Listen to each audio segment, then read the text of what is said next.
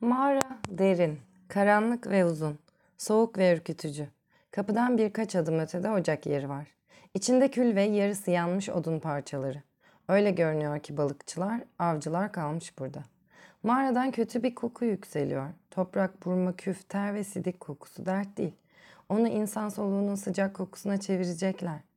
Mağaranın zeminini düzleştiriyorlar. Dallar, tahtalar, burma ve ot yığıp üstüne abalarını seriyorlar. Siyah taşlarla aileler için bölmeler yapıyorlar. Aralara sütunlar, direkler yerleştiriyorlar. Mağaranın girişine bir ocak, baca ve mutfak yapıyorlar. Mağara duvarının bazı bölümlerini sıvıyorlar. Yine mağaranın ağzına uzunca bir eşik inşa ediyorlar ve çullarını, kilimlerini, döşeklerini seriyorlar yere. Gür bir ateş yakıyorlar sonra hiç sönmeyecek. Kah odunlarla gürleşen, kah sabahın külleri altında derin uykuyu ve gürleşmeyi bekleyecek bir ateş. Ve onlar kendi ülkelerinin yurtlarının sürgünleri vadi dibindeki derin mağarada gür ateşin yanı başında daha bir yakınlaşıyorlar birbirlerine. Ahları inleyişleri birbirine karışıyor. Düşleri birbirine ulanıyor ve umutsuz hayatları kimsenin birbirinden ayıramayacağı bir birlik yaratıyor. Kaderleri daha da ortak bir kader haline geliyor. Suları var, ekmekleri var, koyunları, davarları var. Etraflarında balıkları, geyikleri, ceylanları var. Keklikleri, kuşları, yabani meyveleri var. Burada yaşayacaklar. Dağların karnında kıvrıla kıvrıla uzanan bir berrak renklerle boyna pırıldayan bu ırmağın kanadında yaşayacaklar.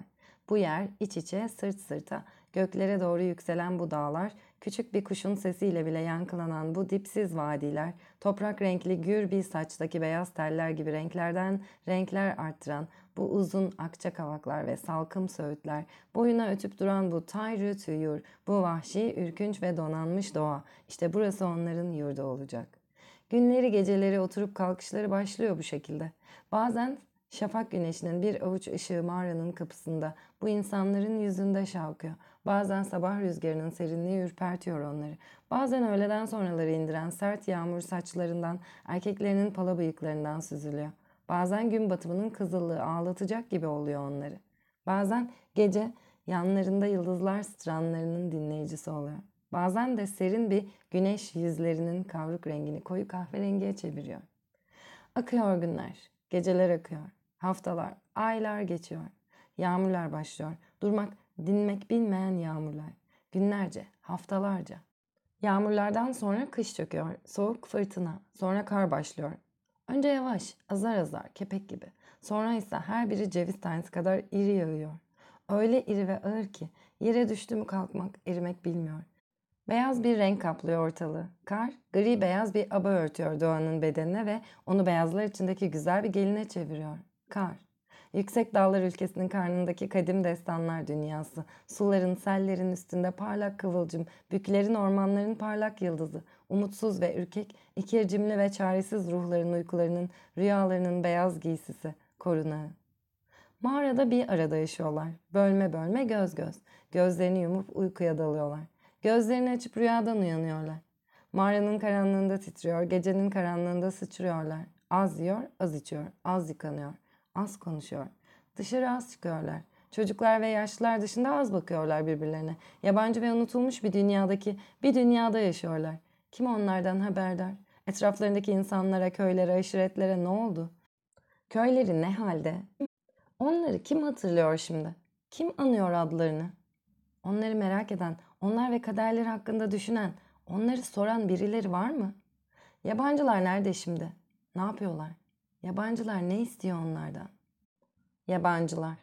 Eskiden de ülkelerinin daha büyük bir ülkenin parçası olduğunu, ülkelerine yabancıların hükmettiğini duymuşlardı. Ama uzaktılar yabancılara. Yabancılar uzaktı onlara. Göklerdeki yıldızlar kadar. Ne yabancıları görmüşlerdi, ne bir asker, ne bir jandarma. Dağların arasındaki köylerinde kendi hallerinde yaşayıp gidiyorlardı. Ama iki yıl kadar önce yabancılar kuşatmıştı onları. Önce ansızın sonra ağır ağır. Bekliyorlar mağarada.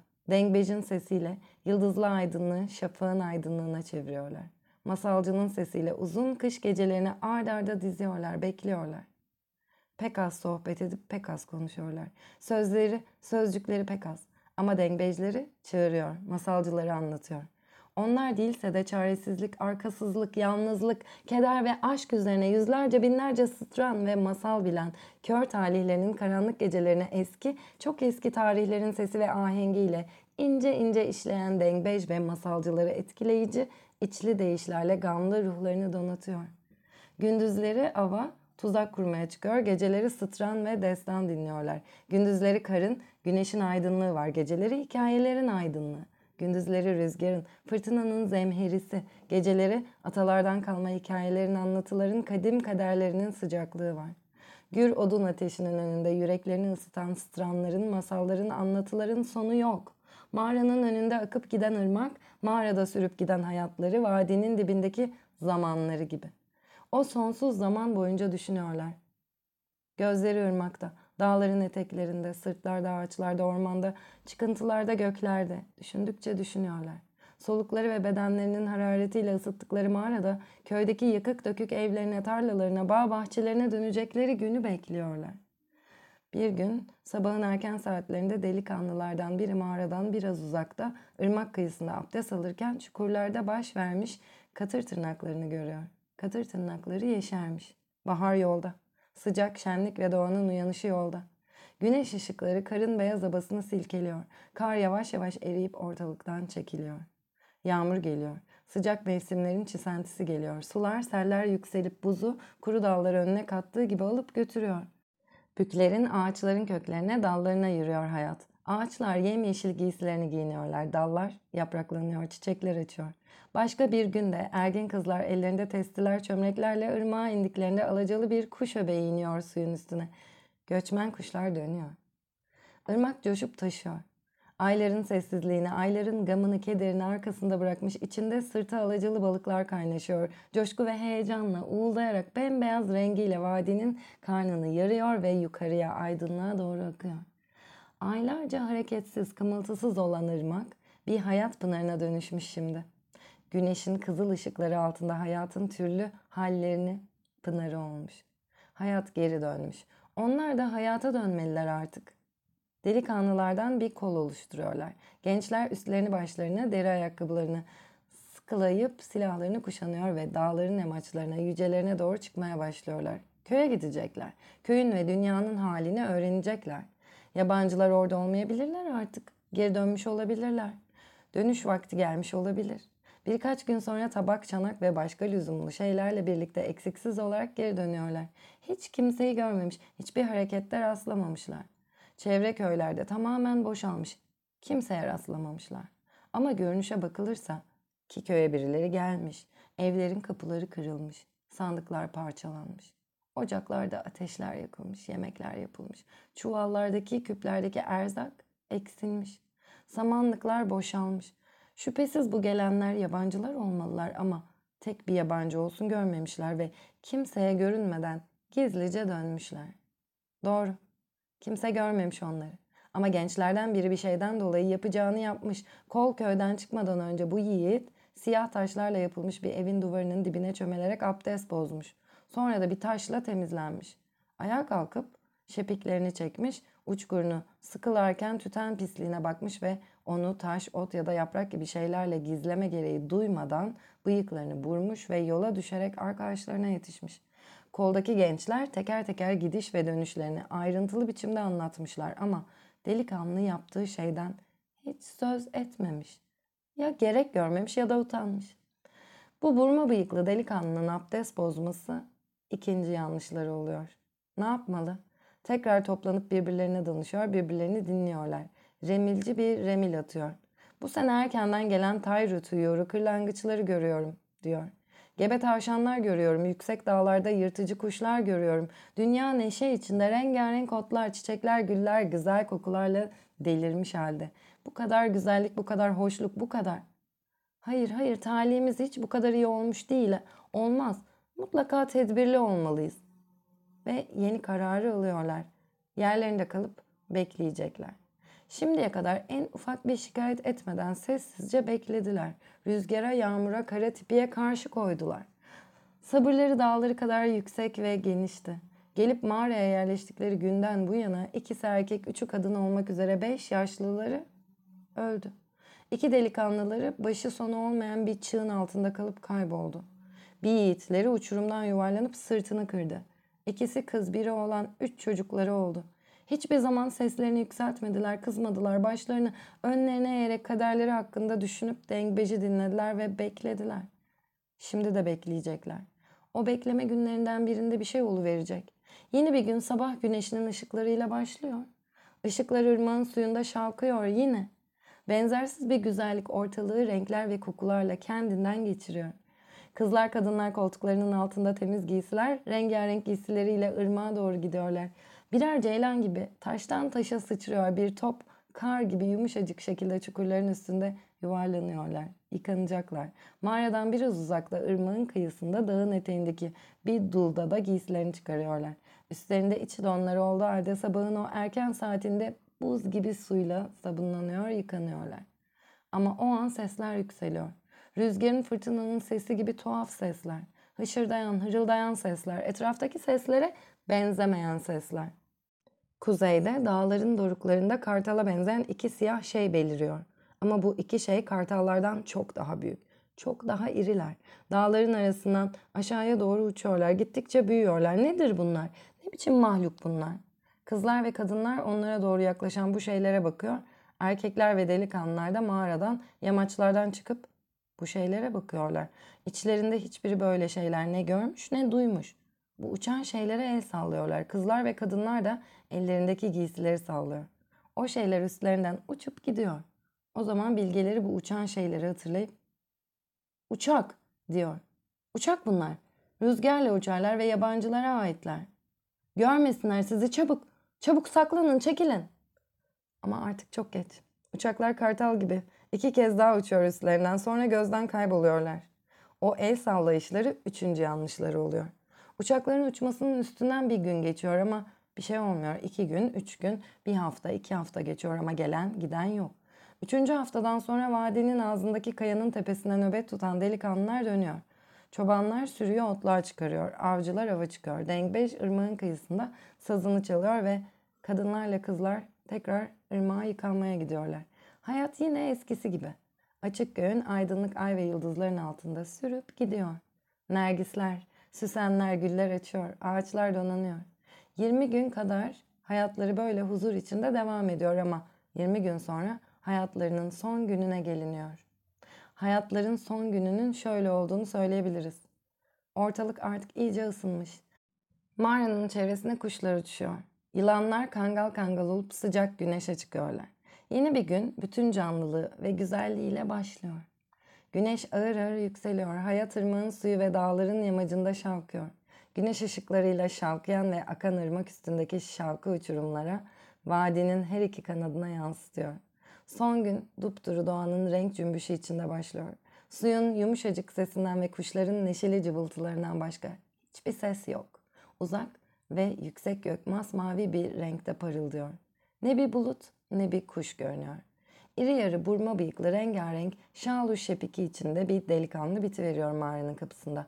Bir süre etrafına bakmıyor, gülüyor. Bu sessizlik, bu huzur, bu güzellik, insanın kanını kaynatan bu hoşluk, bu yer, bu yurt, bu bakir doğa. Bütün bunlar onun, onların. Üstünü başını düzeltiyor. Sonra bu şepikinin uçkurunu sıkılayıp ağır adımlarla aşağıya, ırmağa doğru yürüyor. Irmağın kıyısında iki taşın üstüne basıp çömeliyor ve sağ elini suya sokuyor. Bütün bedeni sarsılıyor, eli uyuşuyor. Su o kadar serin, o kadar berrak ki. Delikanlı her iki eliyle elini yüzünü ve boynunu yıkıyor. Ayağa kalkarak yenleriyle yüzünü kuruluyor ve bıyıklarını vuruyor. O zaman bir kuş sesi geliyor. Delikanlı başını kaldırıp göğe bakıyor. Alaca bir kuş ondan biraz ötede ormanla ırmağın arasında uçuyor. Delikanlı kuşun küçük gagası ve gözlerini görüyor. Bu kuş bir baz. Evet bu dağların beyaz şahini ki avcıların yüreğini hoplatan cinsten. Delikanlı gülümsüyor ve mağaraya dönmek üzere o tarafa dönüyor. Ama tam o anda bir patlama sesi yükseliyor. O zaman bir patlama sesi kaplıyor ortalığı. O zaman bir patlama sesi vadide, kayalarda ve dağlarda defalarca defalarca yankılanıyor. O zaman patlama sesiyle birlikte ortalıktaki sessizlik yırtılıyor ve kuşlar uçup uzaklaşıyor. O zaman delikanlıyı ölümcü bir ateş sarıyor. Önce bu sesin ne olduğunu, nereden geldiğini anlayamıyor. Şaşkın şaşkın etrafına bakınıyor ama kimseyi göremiyor. Bedeni ısınıyor, ağırlaşıyor. Hiç görmediği bir ateş sarıyor bedenini. Sıcak ve ıslak bir şey akıyor ondan. Elini karnına götürüyor ki kan. Evet kan bu. Davranıp süratle mağaraya ulaşmak istiyor. Birkaç adım atıyor ama ağır bedeni daha da ağırlaşıyor, bitkin düşüyor. Yavaşça dizlerinin üstüne yıkılıyor. Bir süre öylece duruyor dizlerinin üstünde. Hızlı ve derin derin soluklanıyor. Rengarenk büklere, ağaçlara bakıyor. Duru göklere bakıyor. Mağaranın ağzına bakıyor. Şahin? Şahin geliyor aklına. Gözleri Şahin'i arıyor. Sonra tekrar davranıyor. Sağ elini yere koyup son bir hamleyle ayağa kalkıyor ve mağaraya yöneliyor. Bir adım, iki adım, üç ama o kadar. Yeni bir patlama sükuneti parçalıyor. Sonra yeni bir tane ve yeni bir tane. Ve delikanlı yüzü koyun yere kapaklanıyor. Ve delikanlı bir daha yerden kalkmıyor. O zaman birkaç delikanlı şaşkın bakışlar ve kederli bir yüzle ellerinde tüfeklerle çıkıyorlar mağaradan. Yanlarına, yörelerine bakıyorlar. Görünürde hiç kimse yok. Kim yaptı bunu? Arkadaşlarını, kardeşlerini, dağ gibi evlatlarını bu aydınlık günün başında kara toprağa kim yıktı? Kim? Neden? Tüfeklerini alıyor. Namluya mermi sürüyor ve etrafı kolaçan ediyorlar. İçlerinden ikisi yerdeki delikanlıya doğru gidiyor. Ama ona ulaşmadan önce tekrar bir patlama sesi yükseliyor ve dağlarda yankılanıyor. Bu sefer hızlı, ard arda üst üste ahenkli. Bu sefer mitralyöz mermilerinin sesi sarıyor ortalığı. Ellerinin tüfeklerine götürüp tek bir mermi atmadan ard arda düşüyor yiğitler. Işıklar içinde parıldayan ırmağın yanında şimdi kan akıyor. Orada burada düşmüş yiğitlerin bedenlerinden kan sızıyor. Diğerleri ise mağaradan çıkmak istiyor ama fırsat bulamıyor. Hepsi kümesteki tavuklar gibi üst üste yıkılıp kalıyorlar mağarada. Ve onlar yani yabancılar teker teker kol kola ağaçların, taşların, tepelerin, yükseltilerin, kayaların arkasındaki pusularında görünmeye başlıyorlar. Üstlerinde hakin üniformaları yavaş yavaş mağaranın etrafındaki çemberi daraltıyorlar. Çoklar, sayısızlar, dağ taş onlarla dolu. Birkaç subay mağara girişinin her iki yanında biraz uzaktan askerleri yönetiyor. Mağaranın girişinden dışarıya doğru birkaç mermi atılıyor. O kadar. Başka hiçbir ses çıkmıyor. Yabancılar onların seslerini kesiyor. Toparlanmalarına fırsat tanımıyorlar. Her taraftan mağaranın girişini tarıyorlar. Durdurak bilmeden. Önce tüfeklerle, sonra mitralyözlerle, sonra da iki küçük topla ard arda. Öğlene kadar güneş gelip mağaranın üstünde durarak sineğe benzeyen yüzünü ırmağın karnına tutana kadar ateş sürüyor. İçeriden mağaradan bir ses yok. Hiç yaşamamışlar gibi ne bir ses ne bir iz. Yalnızca birkaç tahta oyuncakla mağaranın önüne çıkarılmış ve şimdi tozan birkaç kilim varlıklarına kanıt olabiliyor. Öğleden sonra askerler iki koldan yavaş yavaş mağaranın girişine yaklaşıyor. Oraya burma ve saz yığıp ateşe veriyorlar. Mağaranın ağzı ateş ve duman içinde kalıyor. Saz, çalı, çırpı, burma, çalı, çırpı ve ateş. Saz, çalı, çırpı, burma, çalı, çırpı ve ateş. Ve duman, duman ve ara sıra mitralyöz ve top sesleri. Mitralyöz ve top namlularından gür bir ateş çıkıyor. Mağaranın karşısındaki iki yana konmuş her iki top ateş ve ölüm kusuyor. Akşama doğru güneş kızıl bir renkle vadinin öbür yanına ulaştığında askerler duruyor. Askerler yorgun. Ansızın ortalığa bir huzur iniyor tekrar. Ama sessiz ve huzurlu ortalık savaş meydanına dönmüş. Gizli cennet cehenneme dönmüş. Ağaçlar yanıyor, mağaranın etrafında dumanlar yükseliyor, koyun, davar ve katır leşleri.